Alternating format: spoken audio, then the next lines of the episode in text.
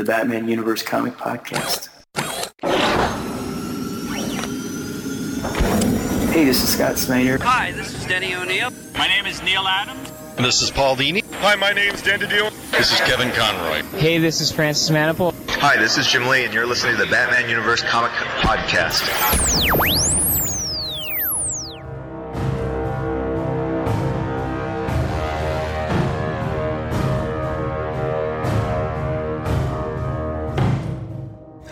Welcome to the Batman Universe Comic Podcast, episode number 246. I'm your host, Dustin, and today I have with me. This is Ed. And before we get started, I feel like I'm obligated at this point to explain why Stella is not here, just because anybody out there who's wondering why she isn't here. The last episode, she was actually not here because something came up and she just wasn't able to record. And then basically, prior to that, she had told us that she wanted to take a sabbatical for a number of months during the spring and summer. So for this episode, Ed and I will be by ourselves, but actually, next episode, we'll have a new co host filling in for Stella that will be joining us. So it's not just everyone listening to Ed and I rant back and forth with each other. Hey. But we will have a new person. But Stella is not going anywhere per se. Batgirl Oracle will still be releasing on the regularly scheduled uh, schedule that she produces those episodes. And then in addition, we're hoping that she returns for our special episode 250, in which we will be doing. We have not figured that out yet, but I will be figuring out before the next episode, and hopefully I'll hype it up by then. But in the meantime, we are here today to talk about everything that's happened between April 1st and April 14th. We have a total of two books to cover as normal and just a little bit of news, so let's jump into that news. The very first thing we've got is C2E2 was over the past two weeks, and I myself was actually in attendance at C2E2. DC actually announced a number of different things. Quite a bit, yeah. There was a couple different panels that DC had over the weekend. DC had a much bigger presence than the last couple years at the convention, so that's nice to see. It was also recently announced. I can't remember if I brought this up in the last episode, but it was recently announced. DC announced that they're going to be showing up at a lot more of the smaller conventions. Smaller being like you know like Baltimore Comic Con. That's not necessarily a small one because DC has had panels before and I can't be specific with which ones they're actually going to be because they didn't list them. But to put this in perspective, so a couple years ago, the only conventions that DC was actually attending was New York Comic Con, C2E2, and San Diego, as well as WonderCon. Those were the four that they were attending. That's it, right? Yeah. That they were officially there. Yeah. Yes, they were officially there, and that was back when they were actually still headquartered out of New York. Then, once they made the move from New York to Los Angeles back in 2015, that was the first year where they did not go to WonderCon and they did not go to C2E2 that year either. Mostly probably because the move was happening during the time frame where both those conventions occur. But the other part of it was the following year in 2016, they just decided to skip C2E2 as well. And that wasn't, you know, because C2E2 is basically my hometown convention, that was not a great thing. But they did have some panels, but it was basically like who's in the area, who's already at the convention that we can put together to have a panel. Grab some DC writers and throw them up on stage. Exactly. Yeah. It wasn't like there wasn't actual booth presence and things like that. And it was a big deal because it felt like they were reducing their presence basically at the convention. That was frustrating. But if you haven't noticed over the last couple of months, DC has been doing a number of like special unique events. This goes back in January. They had an event in where it was DC and DC 2018 where they had a number of creators and a number of the TV shows actually in Washington, D.C. for a number of different panels related to women's rights, minority rights, not rights, but equal, equal representation, let's say, amongst the shows. They premiered Black Lightning there. They had a lot of different things, but it was basically just a pop up situation where they were doing a number of panels at a museum in Washington, D.C. They had a pop up booth that was just basically on the streets of Washington D.C. It was very, very seemingly sporadic. I mean, obviously stuff like that is very well planned, but it was it was there. They also premiered uh, Gotham by Gaslight there too. Skip forward to a couple months, they were at WonderCon. They were at Emerald City Comic Con. They were also they went to Southwest by Southwest and they actually brought Brian Michael Bendis and Jim Lee to South by Southwest, which I never even. No, I didn't know that was a comics thing. Yeah, I, did, I know what South by Southwest is, and it actually makes sense to have comics integrated in that, but it never really has been that way. So It never would occur to me to go as a comics fan. Like, I want to go to South by Southwest because there's gonna be comic stuff there. Exactly, Yeah. exactly. But it's one of those things where if you were there, it's broadening the presence of the brand of DC. That was where they announced that weekend, right before South by Southwest, they announced the Black Label stuff. Needless to say, there's been a lot of different things that have been announced at various different conventions and things like that. C2E2 rolls around. They right before that, there was an announcement that came out from DC stating that there was some sort of I, I don't know exactly what it would be referred to as, but basically they said that they were going to start showing up at a lot more conventions, smaller scale conventions and things like that. And I'm guessing some of that stuff is just places that they have not normally attended or normally had a booth. They're going to have a booth. They're going to have a presence. It might not be a massive thing like San Diego Comic Con because it probably won't be, but they will be doing other things to basically build the brand that is DC Comics slash DC Entertainment, which is makes perfect sense. I mean, honestly, they should be going to a lot of those places because that's where a lot of their core audience and core demographic is, and that's where they should be sharing their, you know, the things that are upcoming and things like that. So they said this, and I thought that's great. Let's see what they do at C2E2. They did not disappoint at C2E2. They had a booth similar to the the booth that they had back prior to 2015, so like 2014 is very similar. They had a ton more panels than they've had in the last couple years as well. There was a couple of panels that specifically deal with Batman related stuff. There was a DC Universe panel on, on Friday night. There was a Batman panel on, on Saturday.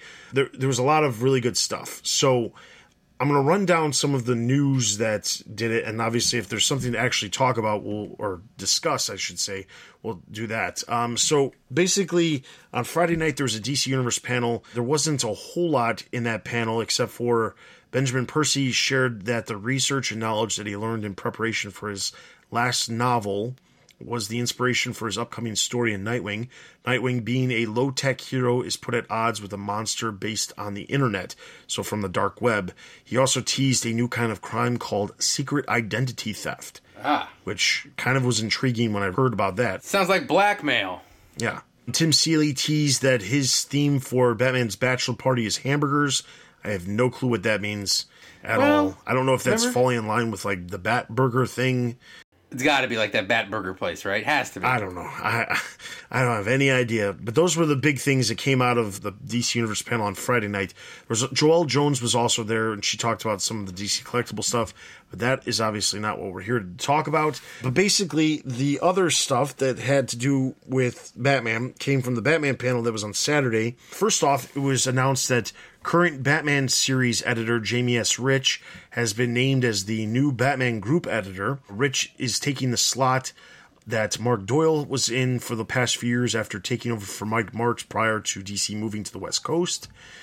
Doyle was recently announced as the editor of the Vertigo titles, as well as the recently announced Black Label imprint. Rich is actually coming from the Vertigo titles to the the DC side of the stuff. He's been the editor of the Batman series since last May, and now is going to be the main Bat Group editor. The question is, what does the Bat Group still entail? Because as we've seen over the past few years, Mark Doyle, even though he was the Bat Group editor, there was a number of books that still didn't fall under the umbrella of the Bat Group. Bat books, although they were kind of Bat books. Yeah, like Red Hood and the Outlaws has been one where it's kind of been out there at one point. The group editor on that one was Eddie Berganza. I don't know why, because it has nothing to do with Definitely a Batman book. yeah, but whatever. But the big news was that Joelle Jones will be writing and drawing a new Catwoman solo series, which will actually launch the exact same day as Batman 50, which is where the wedding is supposed to take place. It was also stated that when you are reading Batman 50 and Catwoman number one, it's important to read Batman 50 first before you read Catwoman number one I would hope so. which I don't know about you, but when they said that, I was kind of like, why would I need to read the first one before the other one? I mean, obviously, it makes sense in continuity. You want to get the order, that's fine. But if there's something that distinctly happens in 50 that's going to reflect what is happening in number one, the only assumption that I was left with was the wedding doesn't happen, and Catwoman. Of course. if you read Catwoman number one, it's going to pick up with the idea that she didn't, get, you know, that she wasn't married. So obviously, it'll spoil Batman fifty. If they're married, well, there's not really any spoiler because you you assume that they were getting married in the first place, which I wasn't super thrilled about hearing. That's I bet you that's what happens. I don't want it to happen either, but I bet you what happens is they say, you know, Catwoman doesn't get married to Batman, and Catwoman number one is her off by herself trying to find herself or something. Like I yeah, I, I don't, I don't even really. Come on, you know it's right. I know you're right. You know it's I know right. you're right. But the thing is, I just don't want to think about it. The other problem, the other thing is that there was a point during the panel where fans were asking about like who's attending the wedding. Tom King made some comment about the the guest list is one of the, the biggest secrets in DC Comics right now because there's not very many people who actually know who's attending the wedding. And I kept thinking to myself, but why is that a big deal in general? Like we as fans, you telling us that oh Superman or Clark Kent is going to attend the wedding. Why is why are we as fans going to be upset or not upset about somebody who is is attending? Like obviously if someone gets completely forgotten and is not there, that would be a big deal, but it's he keeps like and this isn't the first time. He said this he said something very similar on Twitter when they announced the Preludes they're coming out in June. He specifically said something else about the the guest list for the wedding because people were asking about Tim Drake. How come Tim Drake isn't one of the characters featured in the Prelude? And he kept saying like it's not. Uh, you know the guests. He didn't say. He, he, I didn't say that Tim Drake wasn't attending. I'm just not saying who is attending the wedding. And it was some very weird, convoluted answer, in my opinion. Sure. That came across as well. I don't have a reason why Tim Drake isn't in the series, just like I don't have a reason why Tim Drake wasn't in the series in the past when once he came back or before he disappeared. I'm not just I'm just not addressing Tim Drake whatsoever for whatever weird reason. Sure, he's not important or anything. But the idea that this guest list is some sort of like huge secret, I don't know why it would be a massive secret. Do you have any idea why it would be a massive secret? I guess the question we have to ask ourselves is who's getting married? Is it Bruce Wayne and Selina Kyle or Batman and Catwoman?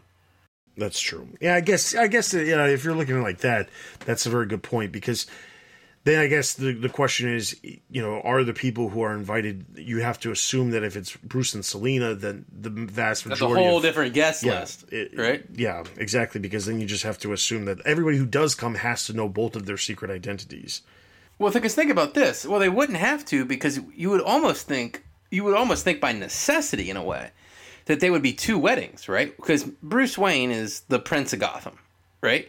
His marriage, if it's a public wedding and, and the world knows that Bruce Wayne is in fact getting married, right?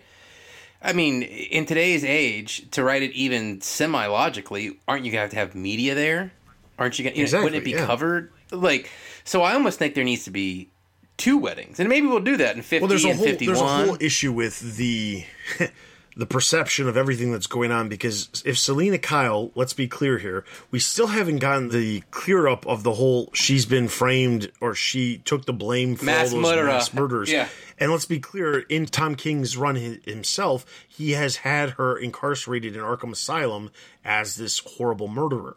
The fact that Selina Kyle is potentially marrying, or Selina Kyle, the potential mass murderer who was previously incarcerated in Arkham Asylum, could potentially be marrying Bruce Wayne, billionaire playboy philanthropist, is a little, little crazy. Well, it, they'd have. Well, that string has got to get tied up because we had a whole story where Batman went to the desert, Yeah, to find Holly Robinson to clear it up, but they never actually did. but then nothing ever happened. Like then we came back and we had our Wonder Woman story and our Superman story, and we haven't actually cleared this up. So he has to clear that up by the wedding. Yeah, the problem is that I feel like, uh, and th- th- this is the thing because like I want the wedding to happen, I really do. I do too. But I feel like the stuff that we're getting as this lead up to the wedding is not what you would be getting if this was a long term thing. And that's that's the massive problem I have with this. Like the thing is, I keep thinking to myself, if the plan was to actually make Bruce and Selina they're actually getting married, they're one, I don't know why that stupid situation with her incarcerated for this mass murder would have ever even taken place since it didn't exist prior to that. It, it served no point. Yeah, like it only created a dilemma for them to have to hurdle over sometime in the future. That's the biggest problem. The other thing is like there there's clear situations where they have to address things. Like it's if, this is just like a a secret wedding where Batman is marrying Catwoman and they're going to be in costume getting married or they're just going to pull back their their cowl or their their the, the head part of their costume and it's just going to be attended by like the Bat family Justice and maybe League. like Superman, Wonder Woman, the Justice League, whatever. Like if it's just them, that's fine.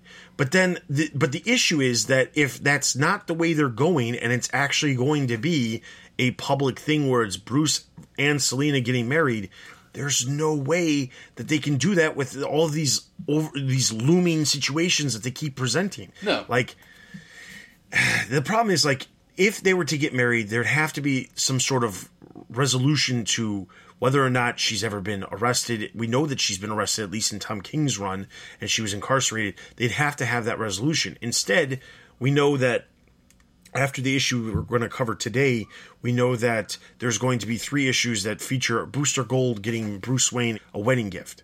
Like, I think the solution of resolving the situation with Catwoman Selina Kyle being a murderer is a little bit more important than Booster Gold taking or creating an alternate universe where Bruce Wayne's parents didn't die. And I'll tell you what, what better not happen, or I will be angry, is if it's done in some like off panel land throwaway line crap, where it's like we start uh, issue forty eight and Jason says to you know Alfred, boy, I'm really glad we got that thing with Selina worked out in those murder charges, huh? I don't think. Then the problem is, I don't even feel like it's ever even going to get to that. I think it'll just happen. Well, you can't just not mention it. Do you remember the whole thing there, at New York Comic Con? Bertoni was there for TBU, and he actually interviewed Tom King, and he made a comment about how there are certain things that he expects the readers to just put together, you know, that happen off panel. Bull. There was reference to some stuff related to Gotham Girl, I believe it was the discussion, or War of Jokes and Riddles, and how some of that there was so much stuff that happened off panel in War of Jokes and Riddles. And the thing is, like, Like the whole story. here- the thing, the thing in my mind is, yes, you know, what, you're absolutely right. There are plenty of things that can happen off panel, but when you like, as a as a comic book that releases twice a month, there is plenty of opportunity to have stuff happen that's not on the page. But when you get that collected version, and the collected version is read in, read in one, you know, sit down and you're reading the entire thing through, and there's massive holes in the story because and it still doesn't make sense. yeah, yeah, that's where it becomes a humongous glaring problem. And the thing is, it it just it, it's going the route of if they're not showing that that's been resolved and they're not focusing on Bruce and Selina out in public with each other because literally the only time we ever see them is they're in bed with each other sleeping or you know doing other things running around in costume. or they're running around in costume you never actually see the two of them in any other situation outside of Wayne Manor So a, a secret wedding? Do you think this is what we're gonna have? Like they're married in secret and nobody knows? Because that would be a crock of. That would be stupid. Yeah. I mean, that would be that'd be worse than them not getting married, honestly. Because the thing is, like, the it presents the entire situ like the entire situation it presents by having Bruce and Selina get married and not just Batman and Catwoman get married. That's what presents the interesting storylines that could take place. Having somebody who is reformed, which I'll get to it in a second, turns out she's not reformed. But having somebody who is a burglar married to somebody who basically captures burglars, Not basically. Does. yes, it does. Yeah. It is a very interesting situation where, like, she has her itches, he has his itches. Can they coexist? That would be really interesting. Having them in a relationship and not even exploring that up to the wedding is the biggest problem that I'm having. Like, I feel like there's so much lost story potential here. Like, do I really need to see a Booster Gold story with an alternate world where Bruce Wayne's parents are alive for three issues? No, I really don't. if Well- the wedding's not going to happen, this is the kind of conversation and, and discussion stuff that I want to see. and, and I know we're we're talking about it, so I'm going to skip ahead a bit. But one of the things they said at C2E2 was that what Booster Gold is doing will have no effect on continuity. Yeah. So then why are we doing to it? Exactly. like- it's like here's three issues just to basically fill in space until we get to the wedding. Have a nice because day. We have to have Yeah. the wedding at this specific number fifty spot. It's BS. Like I don't know. But I will say this for, for the Catwoman ongoing, I do like Jones. I think that I like her art. We'll see how her writing goes. But there is no way in the world that this Catwoman comic can be worse than Ann Nocenti's run. That's all I'm going to say. I agree with that. Not possible. I honestly, I think it'll be pretty good. No, I'm looking forward to the book. Yeah. Now, see, the thing is, I have not read anything else that Joelle Jones has done. Tom King had mentioned Lady Killer. So she wrote a series called Lady Killer, and it had multiple volumes. So there's not just, it wasn't just like a one and done situation. Interestingly enough, she was involved with the the editor on the series involved in some way. I don't know in what way. I just see his name attached to it.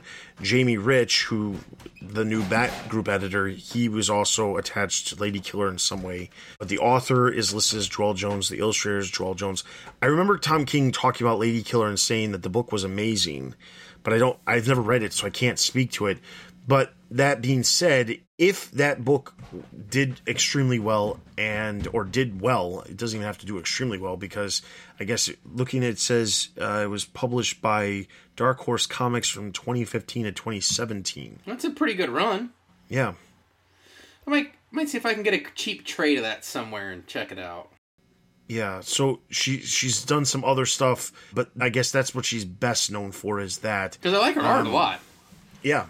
I like her art too. I think her on Catwoman will be a, a, a great. That's a great spot for her to be. Yeah. My only concern is, we, as we've seen in the past, certain people who are writing and drawing at the same time tend to have issues with keeping up.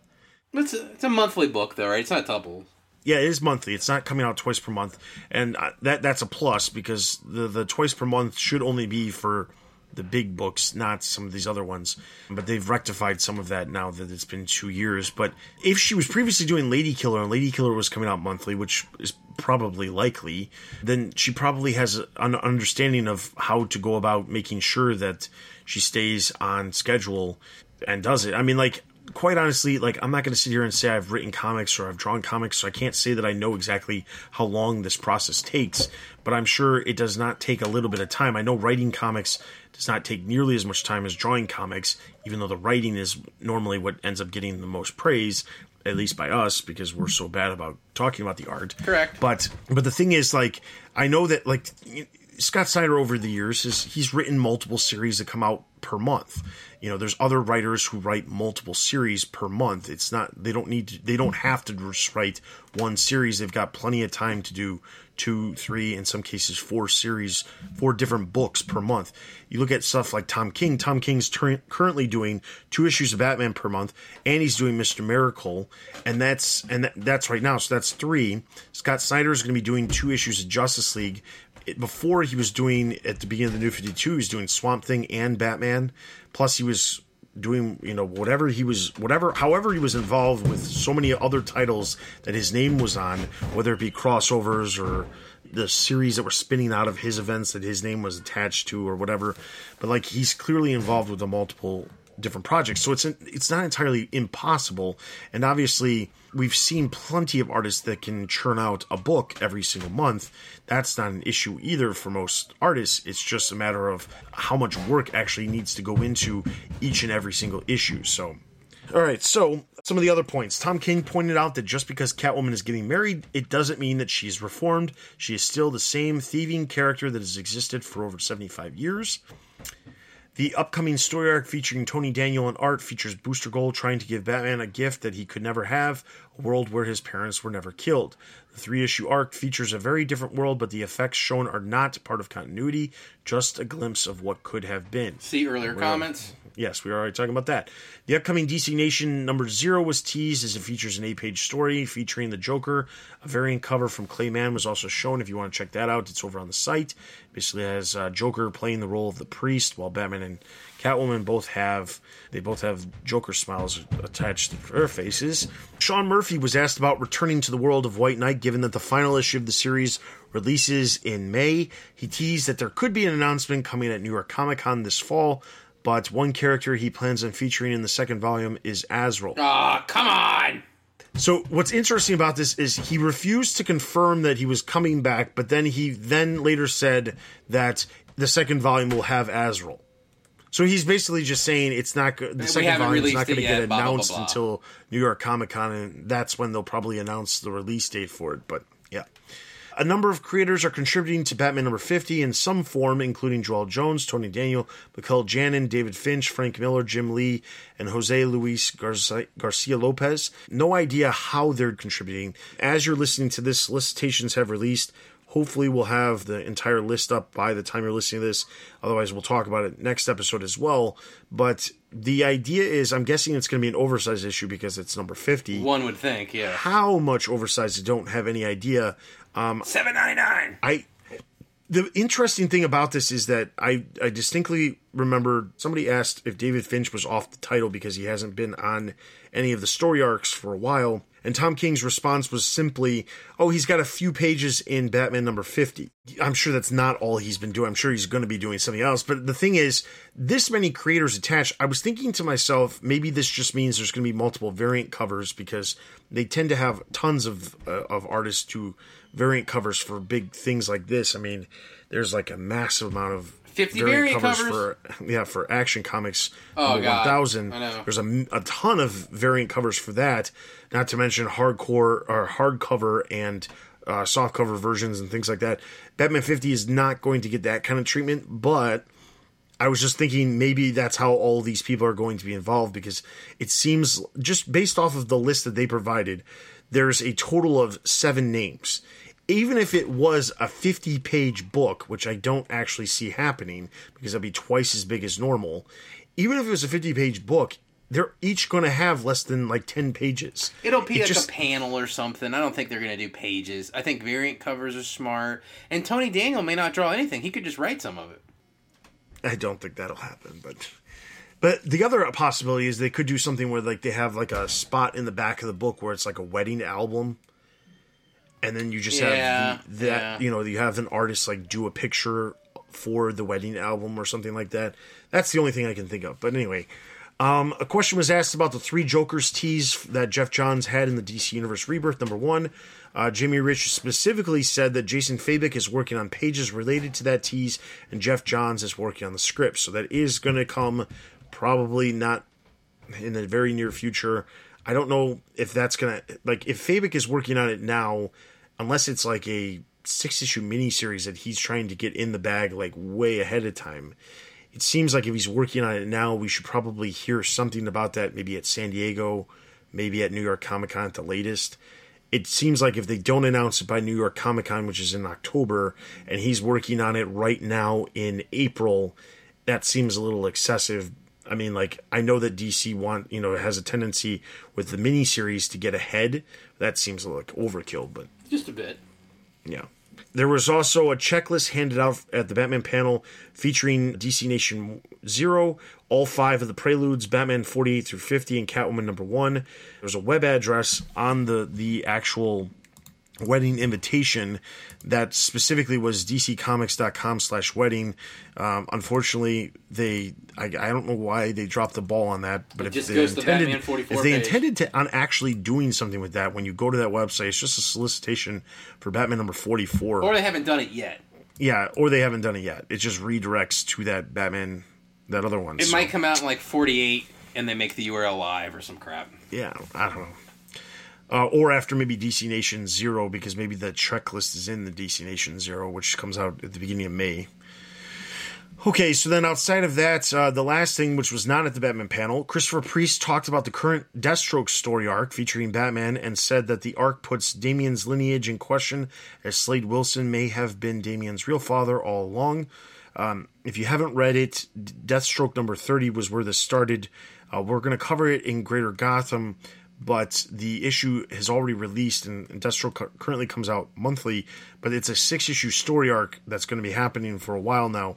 Um, but Batman and Damian's lineage is, is basically the biggest gist of this. But Priest had said that he does not know exactly how the six issue arc will conclude, as DC Comics will decide on who truly is Damian's father stating that fans may have the ability to share their choice in the matter because DC is listening. So No, the question I pose to you is no. would you want would you want any of this stuff or the the the question of who is Damian's father changed. Nope.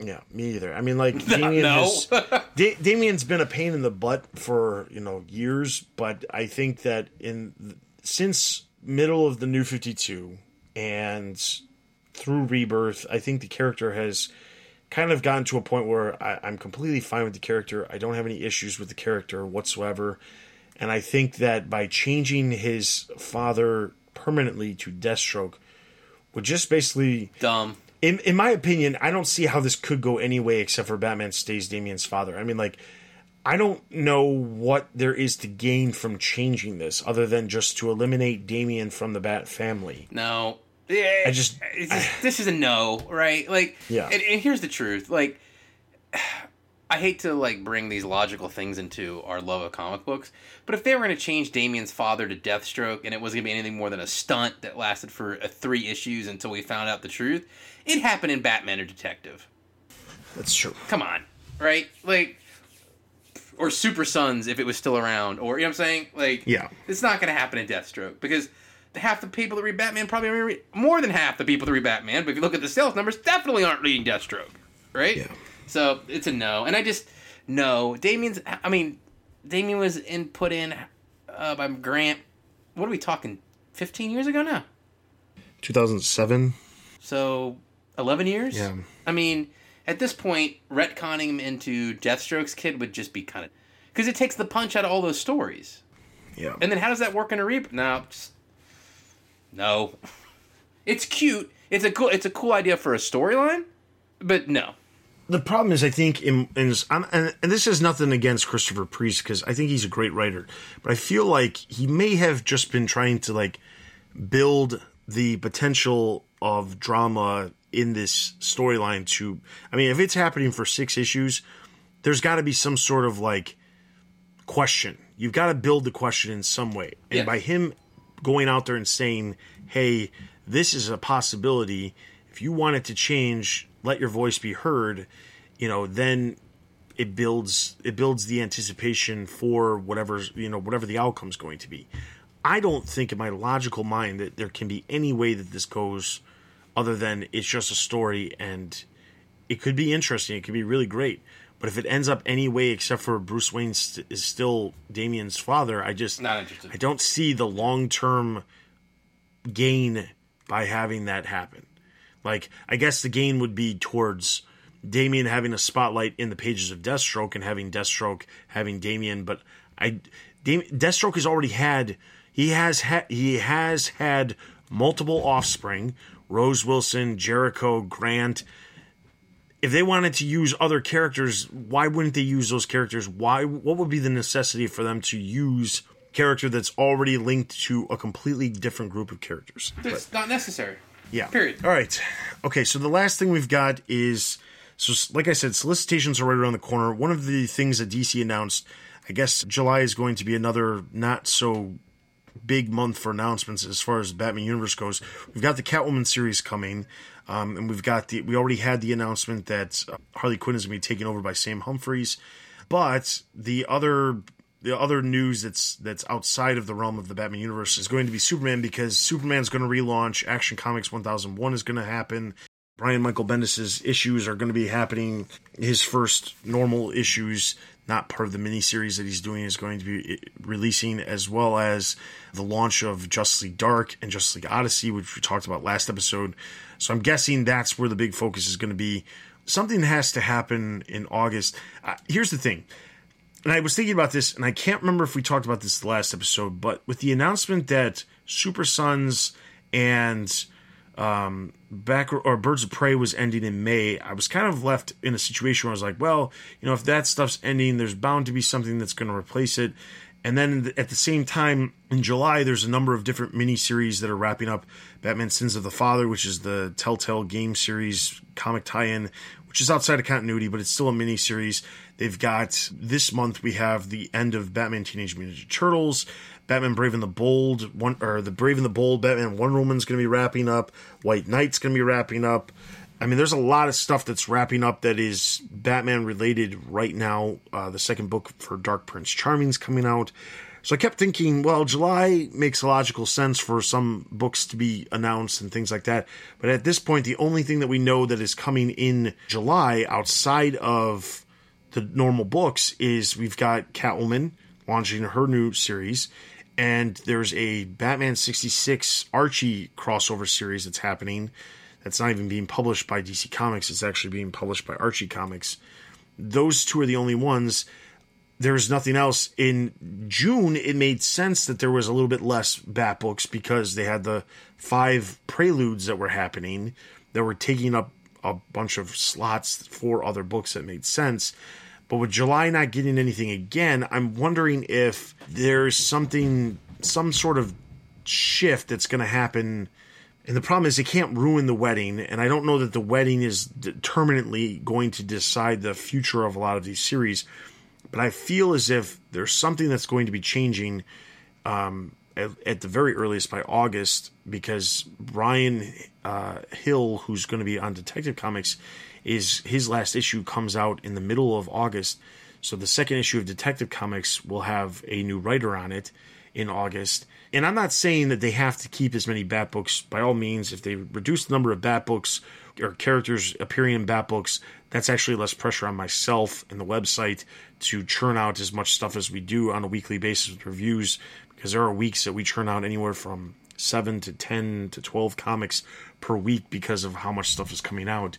But it seems as if they're distinctly shifting from having as many Bat books to other stuff. And I thought this was going to happen, and then I realized that all of this New Age DC Heroes stuff that's coming out, all the artist focused series. Those have been slowly releasing since January. I thought that there was going to be some stuff that was going to happen now that White Knight and Ninja Turtles is wrapping up.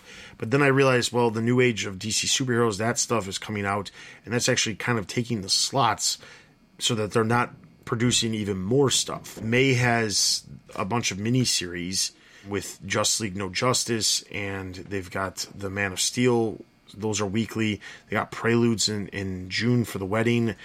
So there's a lot of stuff. So I guess the thing I'm wondering is if it's not happy in July, and at this point, I mean, there, we have not heard anything about anything else outside of what we've already talked about happy in July.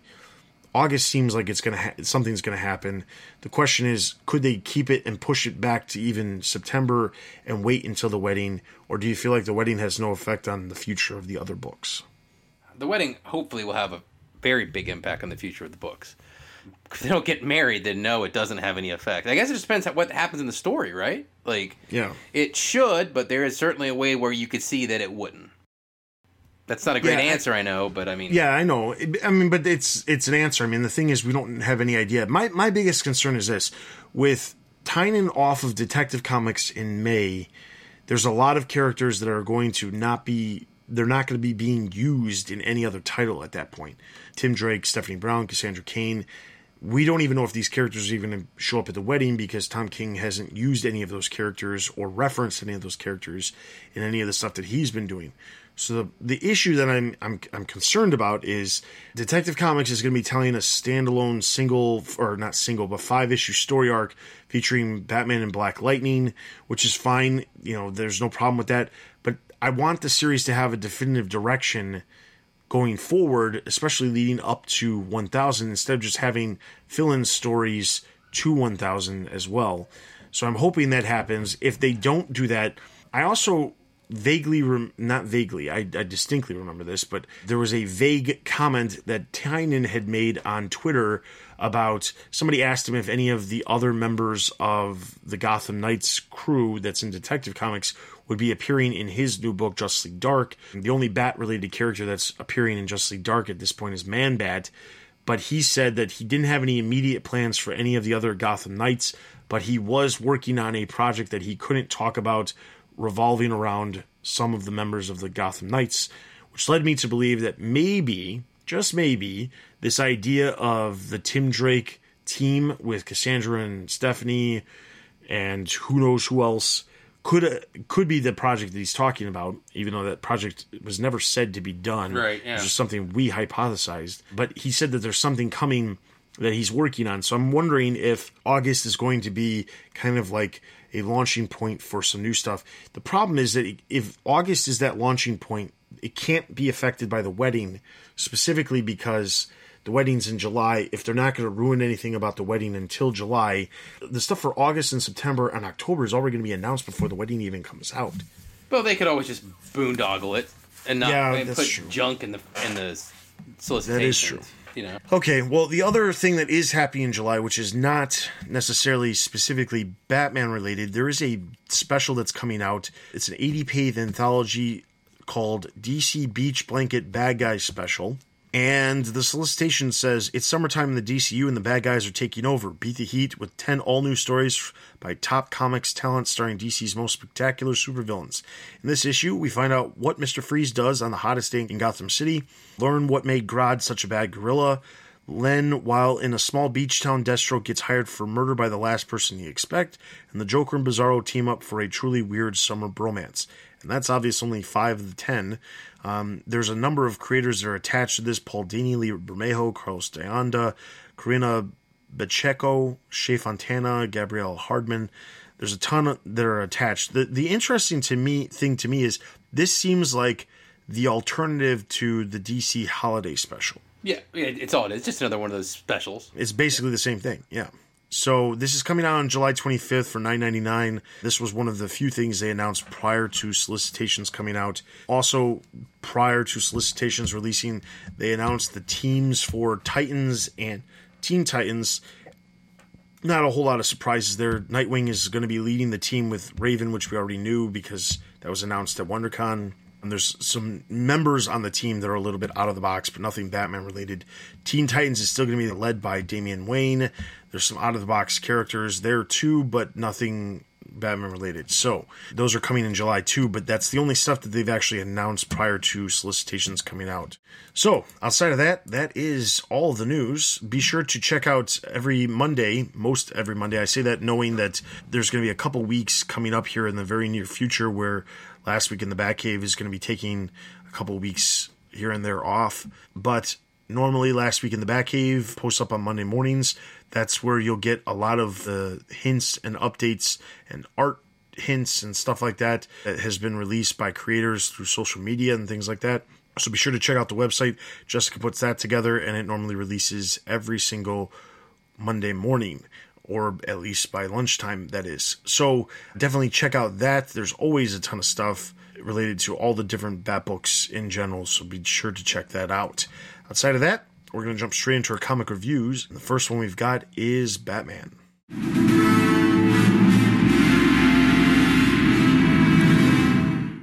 Well, this is going to be relatively short. Batman number 44, Tom King writing, Mikel Janin and Joelle Jones on art. It's pretty simple. This is the story of Catwoman picking out her wedding dress. Her shopping does feel more like theft. As she is shopping or stealing her wedding dress, we do see flashbacks to all different time periods, with the emphasis being on the different costumes that they have worn throughout their time together. So we see all the classic Catwoman and Batman rolled out, as well as classic Robin in there too. No, no, no pixie boots, but anyway. And that's it. And at the end, she steals the wedding dress she likes. She puts it in the closet, and she goes back to bed. That's the story, folks. That's what we got. So here's my questions for you. Do you feel like this story is just a bunch of flashbacks strung together for the sense of nostalgia, or is there a story here? I think the idea is that so there was an article that we had on the site that was done by Josh Bertoni. He, if you are a longtime listener or you've been paying attention to the website for a number of years, a couple years back, Tom King and Tim Seeley did a issue of Grayson that had Dick Grayson standing there, and there was a, all these word bubbles surrounding him of references to all these different things that happened from his past. And Don put together an article showing off where all those references were coming from. This issue is very, very similar to that in the fact that there's it's similar in the fact that they're referencing the past, but different in the fact that it's spread out amongst the entire issue instead of just a singular page where all of that stuff happened in, in Grayson. This comes across as they are trying to showcase the history of Batman and Catwoman's relationship and how weird and twisted some of the stuff has been over the years because the characters have been basically flirting with each other or in a relationship with each other off and on for decades in the publication history of the comics. And I think this is a way for them to showcase some of that relationship history between the two of them without going crazy overboard. I mean, there's a lot of stuff in here that I don't know that is entirely necessary, but it just comes across as it's there because they're trying to showcase these characters have been, you know, off and on with each other for for years. 75 to um, be. Yeah. So the thing is, like, I'm completely okay with the idea. I mean, like, obviously, they get the other underlying story element here is that Catwoman finds the dress that she wants, and that that's the underlying thing. Is that a huge deal? Probably not as big of a deal as clearing her name for murder. No. But hey, you know what do I know? The thing is, like, as a standalone issue, I, this is another one of those things where, like I said before, Tom King does an amazing job when he has these really, really short, short stories that are trying to serve a very, very specific point. The Superman Lois Lane one was only two issues. It was very good. I thought this issue was really good too because it just like I'm looking at it from the perspective of it's not necessarily trying to move the story along. It's just trying to showcase the relationship between the two of them and how over the years how how different things have been between them and not just them but also just because of the way the comics have published and and how, things have changed over the years. So like in general, I'm completely okay with this not being like a massive move forward towards their you know their wedding situation. I say that with this, knowing that the next three issues after this is going to be this Booster Gold story, which I feel is going to be a much more it's going to be much more detrimental to the progression of getting to the wedding than than something like this is. Yeah. I don't think this is bad. I just don't. I- I've kind of got this feeling recently that we're just treading water in this book, right? Yep, yep. Like 50, See that? like 50 is when they're getting married. They can't get married before 50 because, you know, it's issue number 50. And we're just treading water. Like this, it's not bad. It's cool. Like we get to see all these different costumes and stuff, which is, like I said, it's fine. It's just, it doesn't add anything to the story. It's fine. She steals the wedding dress. But it just, I, I don't know. I just, I really get to the feeling now when I open up Batman, we're just waiting for issue number 50 to get here. You know? Again, it doesn't, it was entertaining. It's not terrible. It's just not particularly moving the story forward, like you said. So that's where I'm at there. The art in this issue is very good. And looking through here, I was just kind of wondering, like, of all the Catwoman costumes, do you have one that is your favorite through the years? Because we talk about Batman's costume all the time. Like when Capullo did the new Batman, it was like a whole conversation thing. You know what I mean? Yeah. So the question becomes, where are we at on this? So, I, I also think that the art was amazing. Uh, the Joelle Jones, the present day stuff that was dealing with the dress was amazing. Makes me really look forward to whatever Joelle Jones is going to be doing with the ongoing series that she's launching, because I think that if anything, she is really, really meant to be drawing somebody like Catwoman. The Mikel Janin stuff, which was basically all the flashback art, was also amazing because it showcased so many different costume styles like you said it, it's just it's kind of crazy because it's hard it's hard to believe that she's literally had all of these different i mean obviously batman has had variations on his costume too but some of this stuff is just crazy. Like the green cat suit that she's wearing with the weird green the weird green mask like it oh man some of this it, some of this stuff is hard to believe that she even wore. Like i remember seeing the preview and thinking to myself like i, I have no problem admitting i have not read a lot of golden and silver age comics the majority of what i've started reading was in the 70s and i've read a lot of the stuff from the 70s forward so like some of this stuff i had i had not actually seen myself in publication. So so when I saw the preview and saw some of the stuff that she was wearing, I was like, "What is this stuff?" And it was great that Bertoni put together that article that I strongly suggest you guys check out if you haven't, showing the references to all of these flashback scenes. But if I had to pick a favorite costume, by far my favorite costume is is definitely the Hush costume. I feel like it's the one that makes the most sense. The more modern um, version. What you talking Yeah, about? the more modern version. The version that I think was made most popular by Jim Lee and, and Hush. But I feel like that one makes the most sense.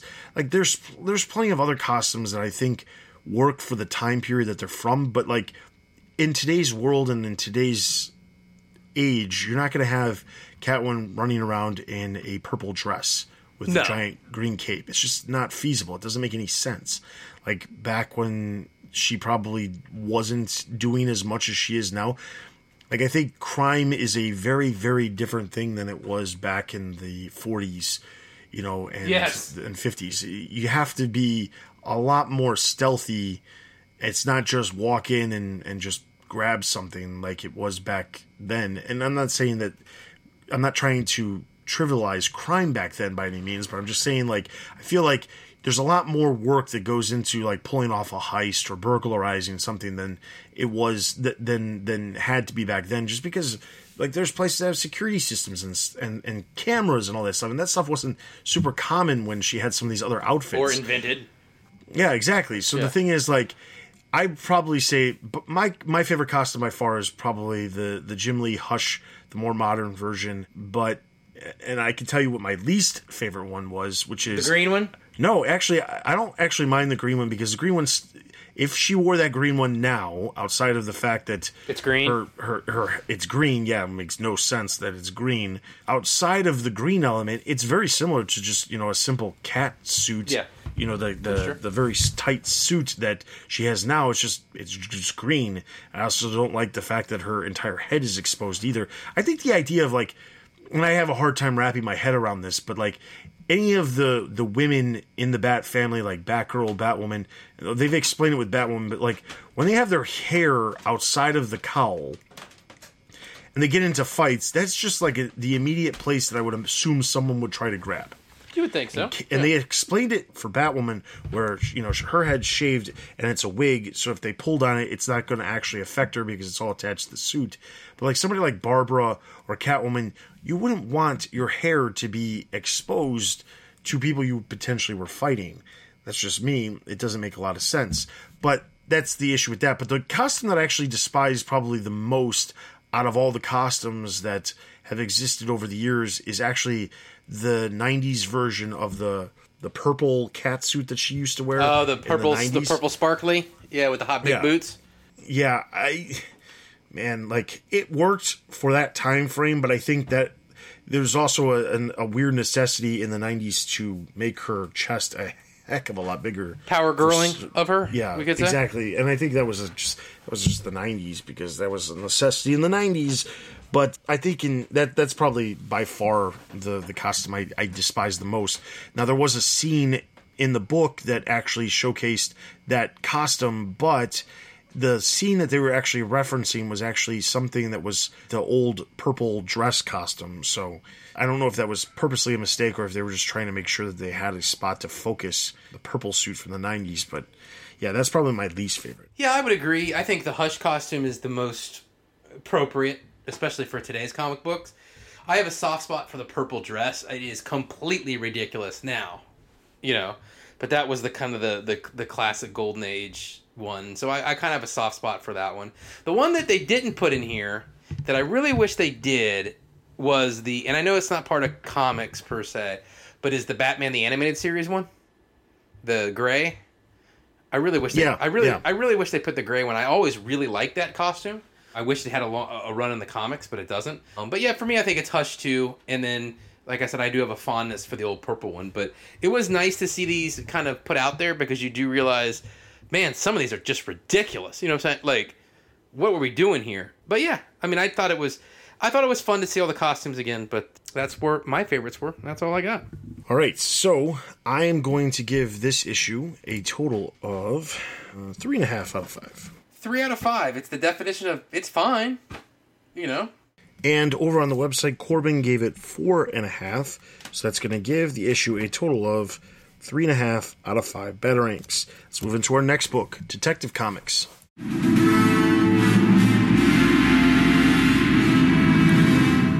Detective Comics number 978, written by James Tynion IV, art by Javier Fernandez.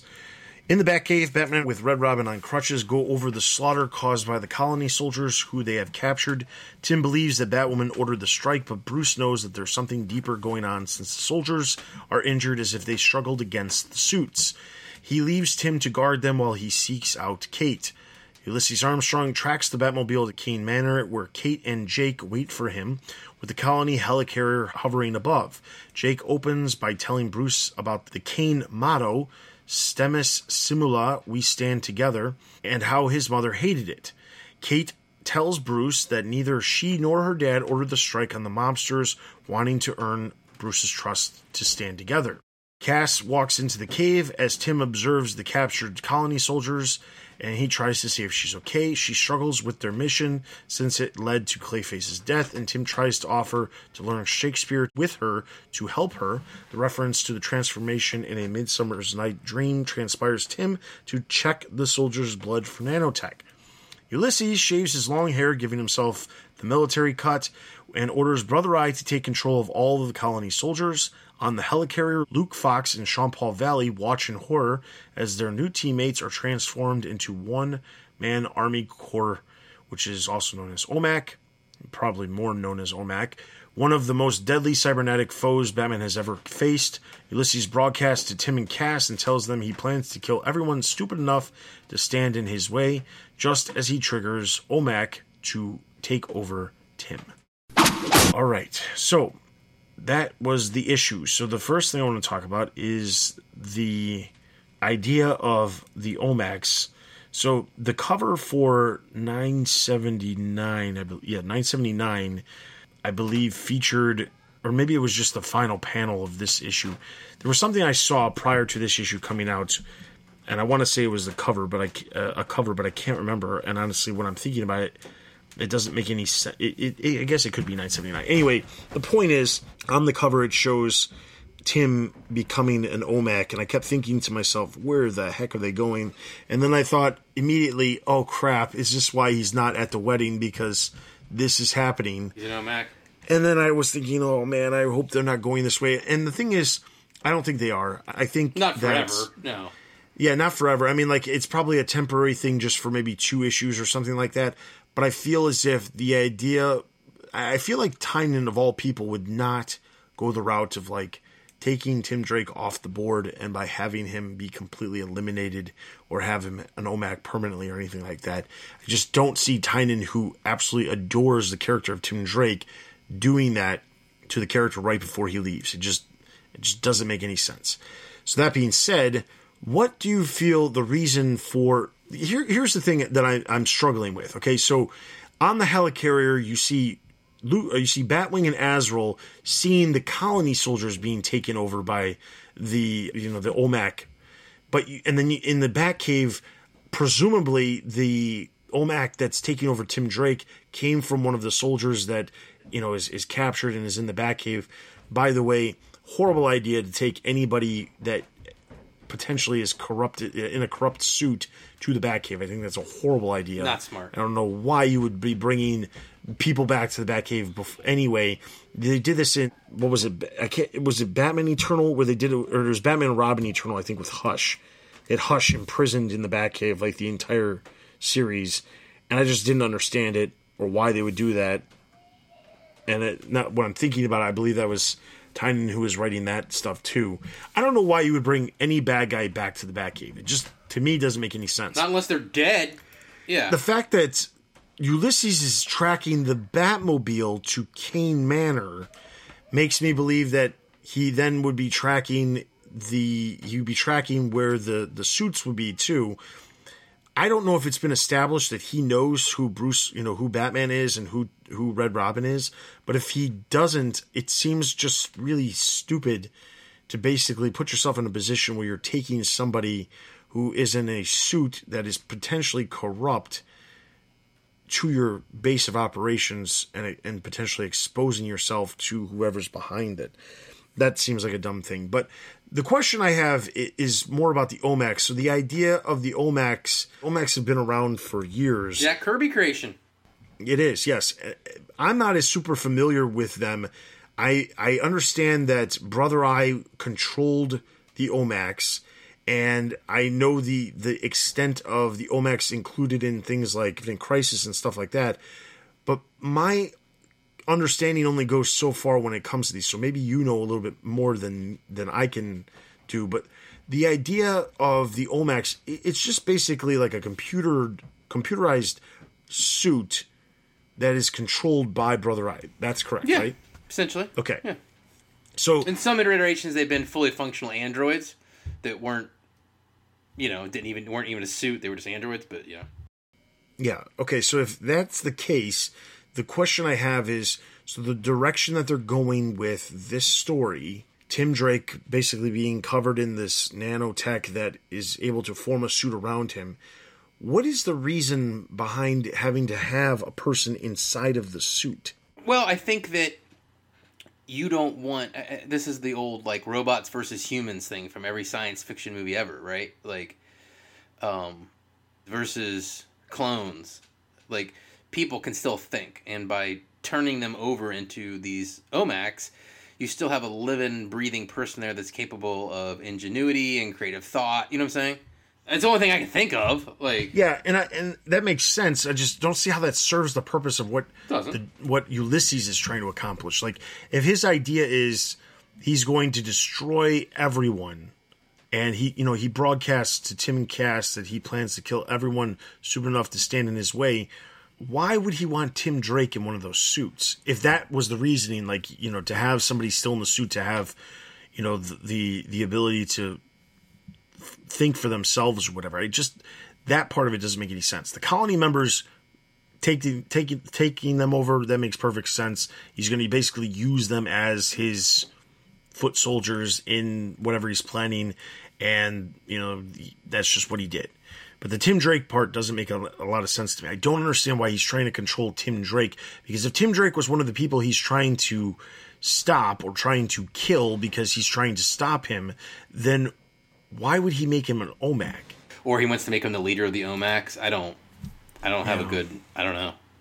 Yeah, I mean that was the only part that I was lost on because I just kept trying to wrap my head around like I don't understand his thought process of having Tim Drake be one of these. It's a whole different story if like like it didn't come across as the reason why this happened was by accident. It seemed like this is intended. He wanted this to happen to Tim Drake.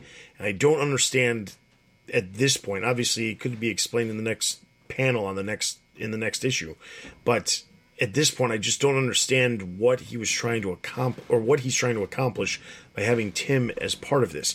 Meanwhile, like, and the only reason I say that is because, like, on the helicarrier, it's not like Azrael and Batwing are becoming OMACs. There's, you know, they're, they're just there and they see everybody else becoming OMACs. So it's not as if they're, they're he's doing this to people who are potentially going to stop him Right. So that's where I was lost. The other thing I want to talk about, I don't have a whole lot to talk about with the art, and I'm I'm, I'm not just going to. I don't want to say you know what's your what's your favorite panel because I feel like if there's something to talk about, like there was in the last issue, we'll talk because about there it. was some great art, we'll talk about it. But I'm not going to force it. The thing I want to talk about here, or the last thing I want to talk about, is the fact that Bruce goes to Kate and basically questions whether or not she was involved. She denies it, explains what's happening, says she has nothing to do with it, and it makes it seem as if she's trying to like build that trust with Batman. But doesn't it seem a slightly out of place considering it hasn't even been that many issues since she just she said she wanted to go off on her own?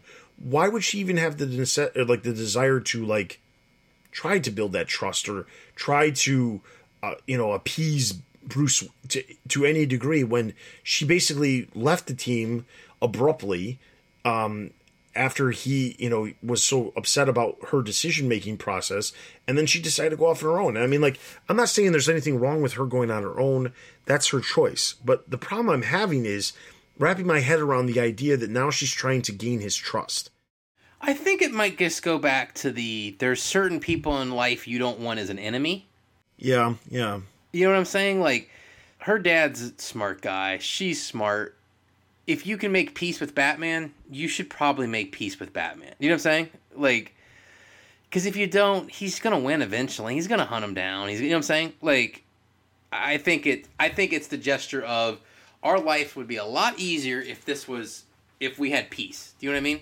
That's the only thing that I that's the only thing I can get out of it. Yeah, and I can see that too. It's just to me, it feels like something drastically changed. Like maybe at some point since the end of the storyline where Clayface died, the that story when that story arc ended, I feel like something drastically changed where Tynion realized he wasn't going to be on Detective Comics because of his commitments to other stuff, and they've changed something. And the only reason I say that is because it wasn't. It was like I want to say it was either last issue or two issues ago where Jacob Kane said, "You know what? We don't need to have the colony in Gotham. We can be so much bigger than that. We can leave Gotham, and we can be a worldwide." And you know, he made this big deal about that and here we are, and they're in Gotham, and they're at Kane Manor. Instead of on the helicarrier out doing whatever they're doing, it just seems like it's. It seems like weird timing. Like he just made the comment about not being in Gotham, but here they are in Gotham trying to basically explain the actions that they had no control over in the first place.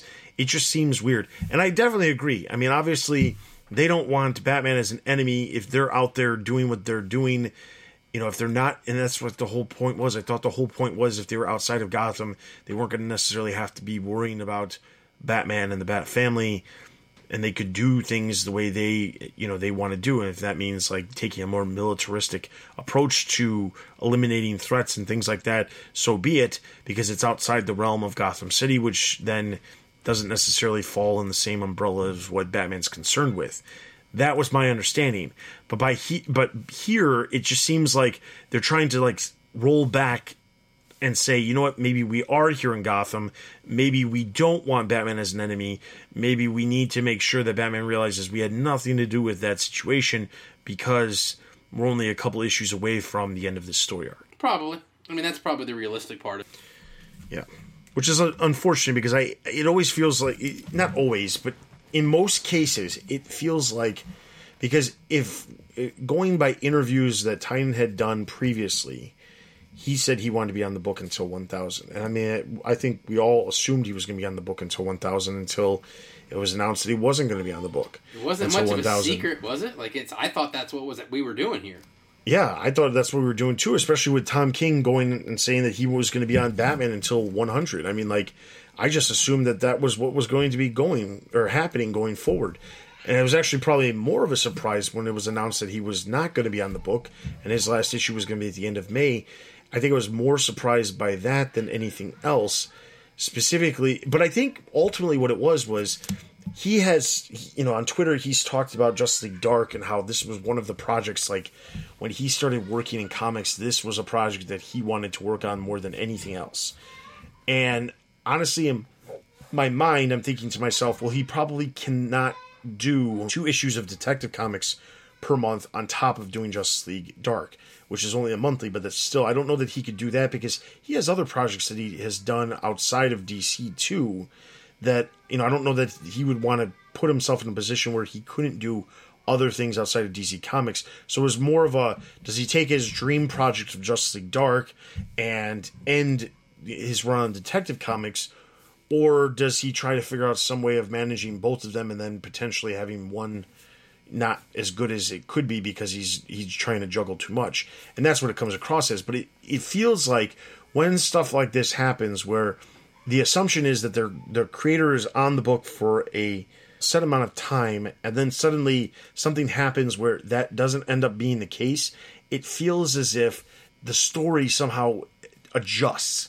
And this is to me this is one of those situations where I just feel like the story has now somehow adjusted to make for make make for the fact that he's leaving the title in the end of May, which you know is only like three issues away at this point. So yeah, it's unfortunate, but I think you're probably right. All right, so this issue I'm going to give a total of three out of five. Yeah, three out of five sounds about right. And over on the website, Ian gave it three and a half, so that's going to give Detective Comics a total of three out of five batarangs. That is all of our in depth reviews. Let's head over to the site for Greater Gotham.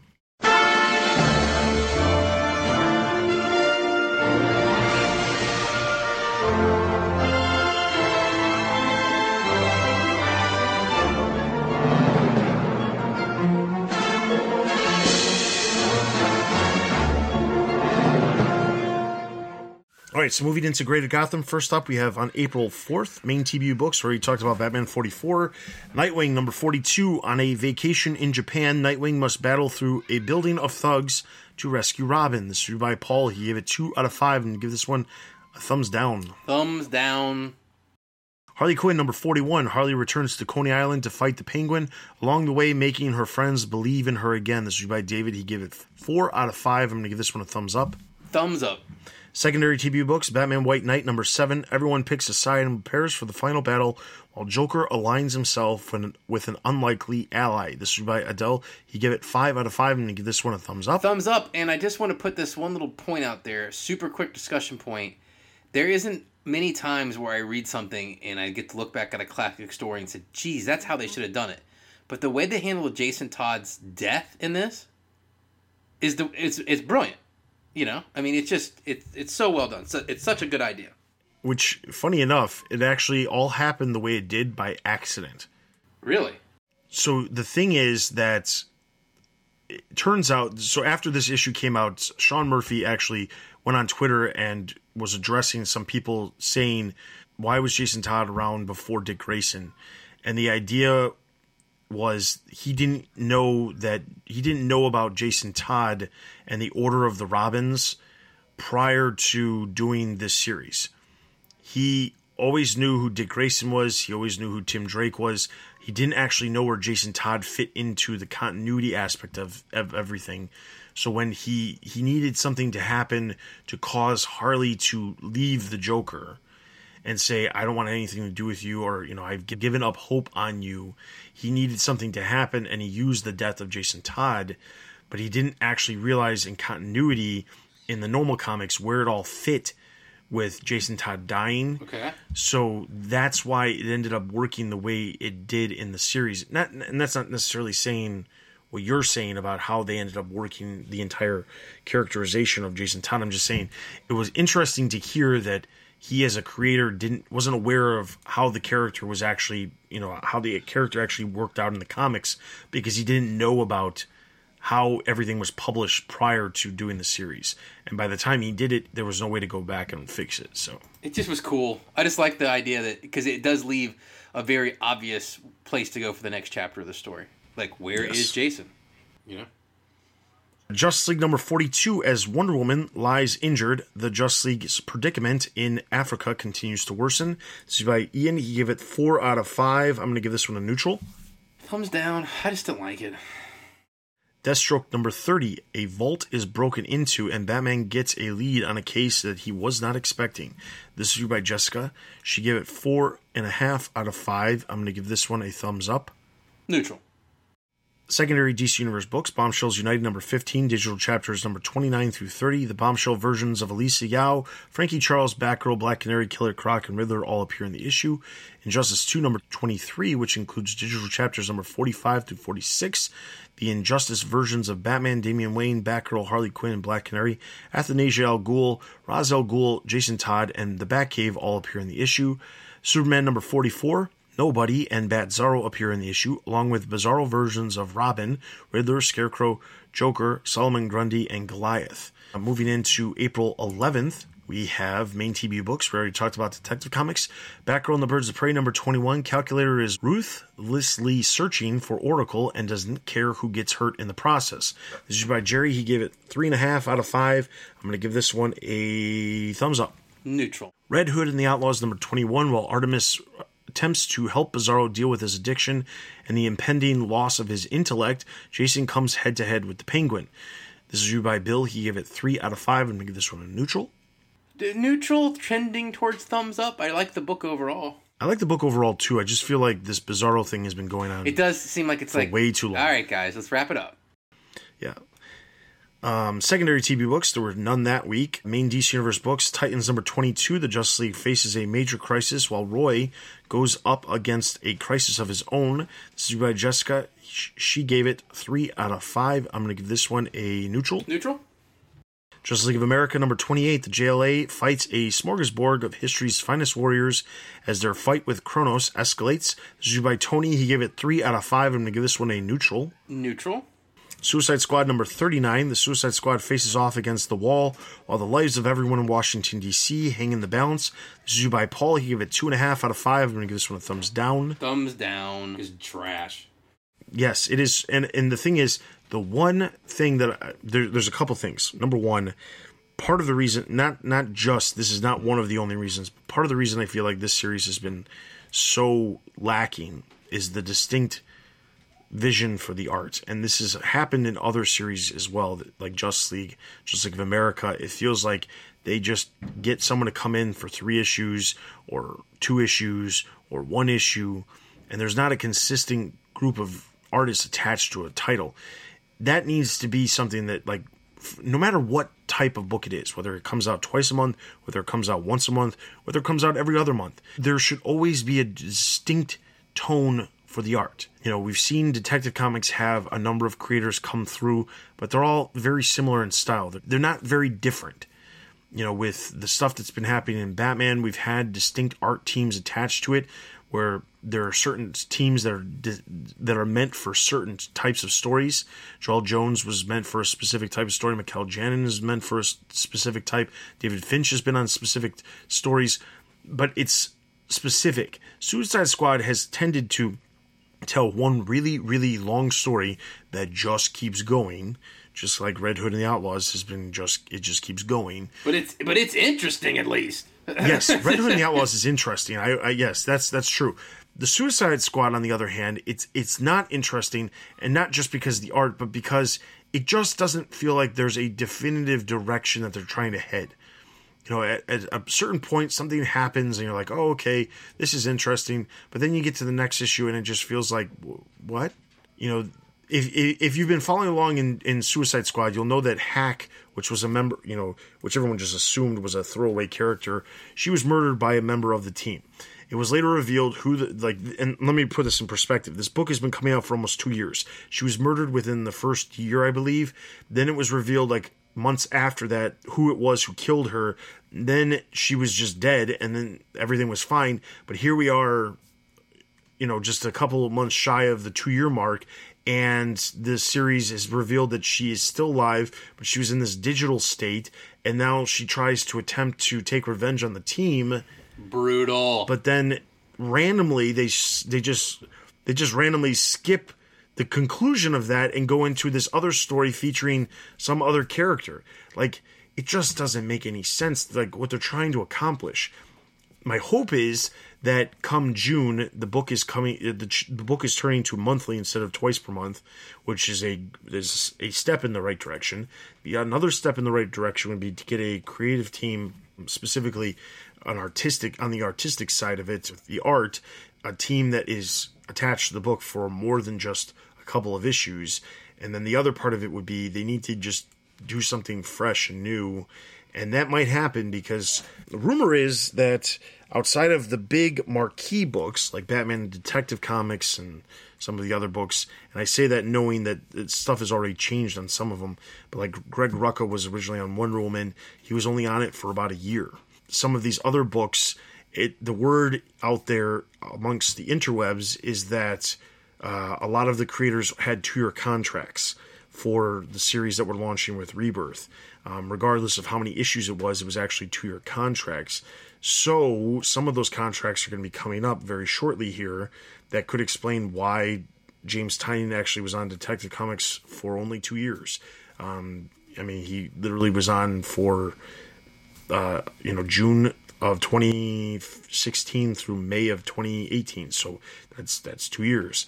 Um, there's other titles that are doing they're having similar situations happen. Some of them are happy a little bit earlier, but like Batgirl and the Birds of Prey, it's ending about two months earlier than the two year mark, but it's still it's just about there. So it makes sense that some of the stuff is happening. We're seeing that Batgirl has a fill in writer for the month of June. Who knows if that's going to happen in July because we haven't heard anything about that book. But some of these books could be seeing drastic changes coming to them after their books hit the two year mark. Well, this one needs a drastic change. Yes, this one does. And I feel as if, and I'm not, this isn't saying anything against Rob Williams because I don't know what else he's done outside of Suicide Squad. I've only read this and know that he's worked on this. I just haven't found this to be enjoyable at all. I feel like they had a direction they wanted to do. It got screwed over by the idea that Jim Lee was supposed to be on the series, but then they had to chop up the amount that he was actually doing and fill it in with these backup stories that didn't necessarily add to any, anything to the story. So the the first like six months the series was coming out, it just felt like completely disjointed because you're getting two issues per month, but you're only getting about one issue You of the full story. It, it- it was a mistake to put the big name talent in the book. Just put the book out there. If you want to have them do some variant covers, fine. You know I mean, I know why they did it. Of course I know why they launched did it. right when Suicide Squad came out on uh, you know in theaters. So I mean, I know why they did it. It just feels like that that was like basically it screwed them out before they even got started by doing that. I mean, like that was the biggest problem. And now and then ever since that happened, I mean, we've literally just been going through a constant rotation of who's available to be on Suicide Squad, and I feel like that's been hurting the book too. But yeah, I definitely want to see a new direction with with with the book. Hopefully, by the time August rolls around, which would be Please. the two year mark, we'll definitely see something change. So, okay, Trinity number twenty one. The Trinity continues to uncover Demos agendas and mis- the mysteries of the Blue Strike Security. This is by Tony. He gave it three and a half out of five. I'm gonna give this one a neutral. Eh, neutral. Secondary DC Universe books The Immortal Men number one, The Batman Who Laughs appears in the issue, New Superman and the Justice League of China number 22, The Batman of China appears in the issue, Sideways number three, the story continues to take place in Gotham City and the GCPD make an appearance. Finally, trades and card covers have released over the past two weeks include Batman Detective Comics Volume 5, A Lonely Place of Living trade paperback, Batman Dark Knight Detective Volume 1 trade paperback, Justice League The Rebirth Volume 2 Deluxe Edition hardcover, Suicide Squad Volume 5 Hopes and Fears trade paperback, The DC Universe by Brian K. Vaughan trade paperback. So this is everything that's released in the past two weeks. If we gave a thumbs up, thumbs down, or neutral rating, all of those comics have full synopsis and reviews over on the website for you to check out. So I strongly suggest you do that. Every Wednesday, you can get all the Batman centric books. Wednesdays, all the Greater Gotham specifically the other characters within the Batman universe. And then on Friday is all of the DC Universe books that have Batman universe characters appearing in them and such. So definitely check that out every single week over on the site. Literally, there are, there, like I said earlier, there's tons of books that we cover. Those numbers might be dwindling down in the coming months, but It could be. Yeah. there's still lots there. So check that stuff out. Also, be sure to check out the website for other editorials that release.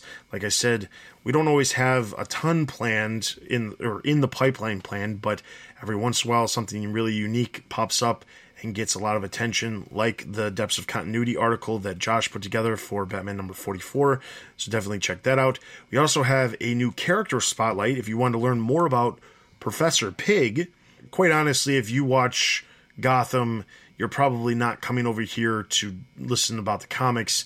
But that's not to say if you read the comics, you don't you might want to learn more about Professor Pig. But I doubt that somebody from the mainstream who did not read comics prior to watching Gotham and is watching Gotham is seeking out the comics podcast to learn more about Professor Pig. I doubt that's happening. But if you head over to the website, you can learn more about Professor Pig. There's a two part character spotlight. As you're listening to this, both parts have actually released. So head over to the comic editorial section and check that out as well. That was put together by Colin. So outside of that, we're going to jump into our listener Q and A's.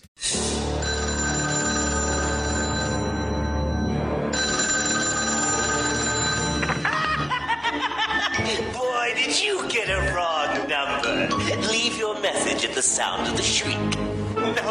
Please, don't! we only have actually one listener q&a so it'll be a little bit shorter than normal. The comment comes from ian. He says i'm quite intrigued by the carrie kelly young adult story. It doesn't sound like it's going to be through black label. I wouldn't be surprised if they try to get miller to work with ink for it but since he's working on superman year one i think it's likely to be about two years before he even gets to it, and they have to worry about where it releases it. As for why not use the Elseworlds name, I think it's because Black Label sounds more sophisticated. Very true. Um, before I get to your second part of your comment, I will say this. It is happening through Black Label. It's confirmed to be happening through Black Label. When DC was at WonderCon and they ran a video package promoting the Black Label titles, Frank Miller specifically talked about that title. Um, I will also say that I don't think it's going to be happening that far out because we've already seen some concept art, which means there's probably already, if they've found an artist, he probably already has some of the story. I mean, like, we don't have any idea how We've seen art from the book, yeah. yeah, we don't know how it's going to release because they have the, as they pointed out at WonderCon, the DC Black Label stuff is going to be completely creator dependent on whatever their wishes are as far as whether or not it's a graphic novel or a miniseries or whatever. It's up to them to decide. So that being said, I have a hard time believing that he had this idea for a Carrie Kelly story and decided to pitch it to DC. They said, "Okay, sounds great. We'll let you do this." they went and found an artist, but he hasn't got any scripts, but the artist was already working on concept art. It just doesn't seem feasible. I feel like Superman Year One is going to be coming out sooner, but I feel like that Carrie Kelly story could be coming out, you know, and in the other point. I mean, like I don't see like there's a specific need for one. You know, they it's not like they couldn't overlap. There's no reason they couldn't. So just to be clear, it is not going to be a part of Zoom and Ink. And the reason why is because Black Label, as I said in the last episode, is not meant to be a mature area. It is meant to be just creator focused and out of continuity stories. So the idea that is a young adult thing has to be DC Zoom or DC Ink. It's not the way they're working this stuff. And I don't know that honestly they could put Frank Miller's book name on a book and sell it the way they could the DC Zoom and Ink stuff anyway. So all right, so the second part says way back in Simone's first run on Birds of Prey, number 89, Babs did tell Jim that she was Batgirl in the past, and he said he knew all along. The Bensons writing Green Arrow is great, and it goes to it goes to what I'm saying. Writers should write good characters. If men can write good female series, why do women get stuck with only female characters, or vice versa? Exactly, I agree. Anybody and everybody should be able to write anybody and everybody. It doesn't make a difference gender, sex, uh, sexuality, race. None of that should have any concern whatsoever on who does it. It just depends on who's got the best story to tell. 100%. I mean, honestly, that's that's my my uh, take on it. I agree 500%, but I would like to see more female writers in the mainstream. I'm totally like, give me something new, give me something good is all I care about. But I would like to see a female on like Green Lantern or Batman or Flash. Just because I feel like sometimes we pigeonhole them too much. Like, oh, we got a new Catwoman book, let's put a girl on it. You know? Like, Batman's been around for, well, 75 plus years and we haven't had a female writer on Batman, I, I think it's time to put one on. All right. So that is all of our listener Q and A's. If you have a comment that you would like us to talk about in the next episode, or anything that we talked about this episode, be sure to leave your comments on the comments section. Outside of that, uh, before we wrap everything up, I want to thank our Patreon supporters for the month. Thank you, Lisa, Jerry, No Deuces, Stephanie, Ian, Robert, Anthony, and Emil. Thank you all for supporting us, as well as everybody who's supporting us at the lower tiers as well. We greatly appreciate your support, helping bring this podcast, as well as other podcasts and the other content that we have to fruition on the website. So thank you very much for your support. If you are so inclined to support TBU, you can support us by heading over to the website, clicking on the Patreon link, or you could just go to patreon.com slash the Batman Universe. That is where you will find us at. There is a number of reward that you can earn. As I said before, I'm probably going to rework some of that. I keep saying this, but there's so much stuff that happens on a weekly basis just to get the just to have the website with the reviews and the news and that stuff.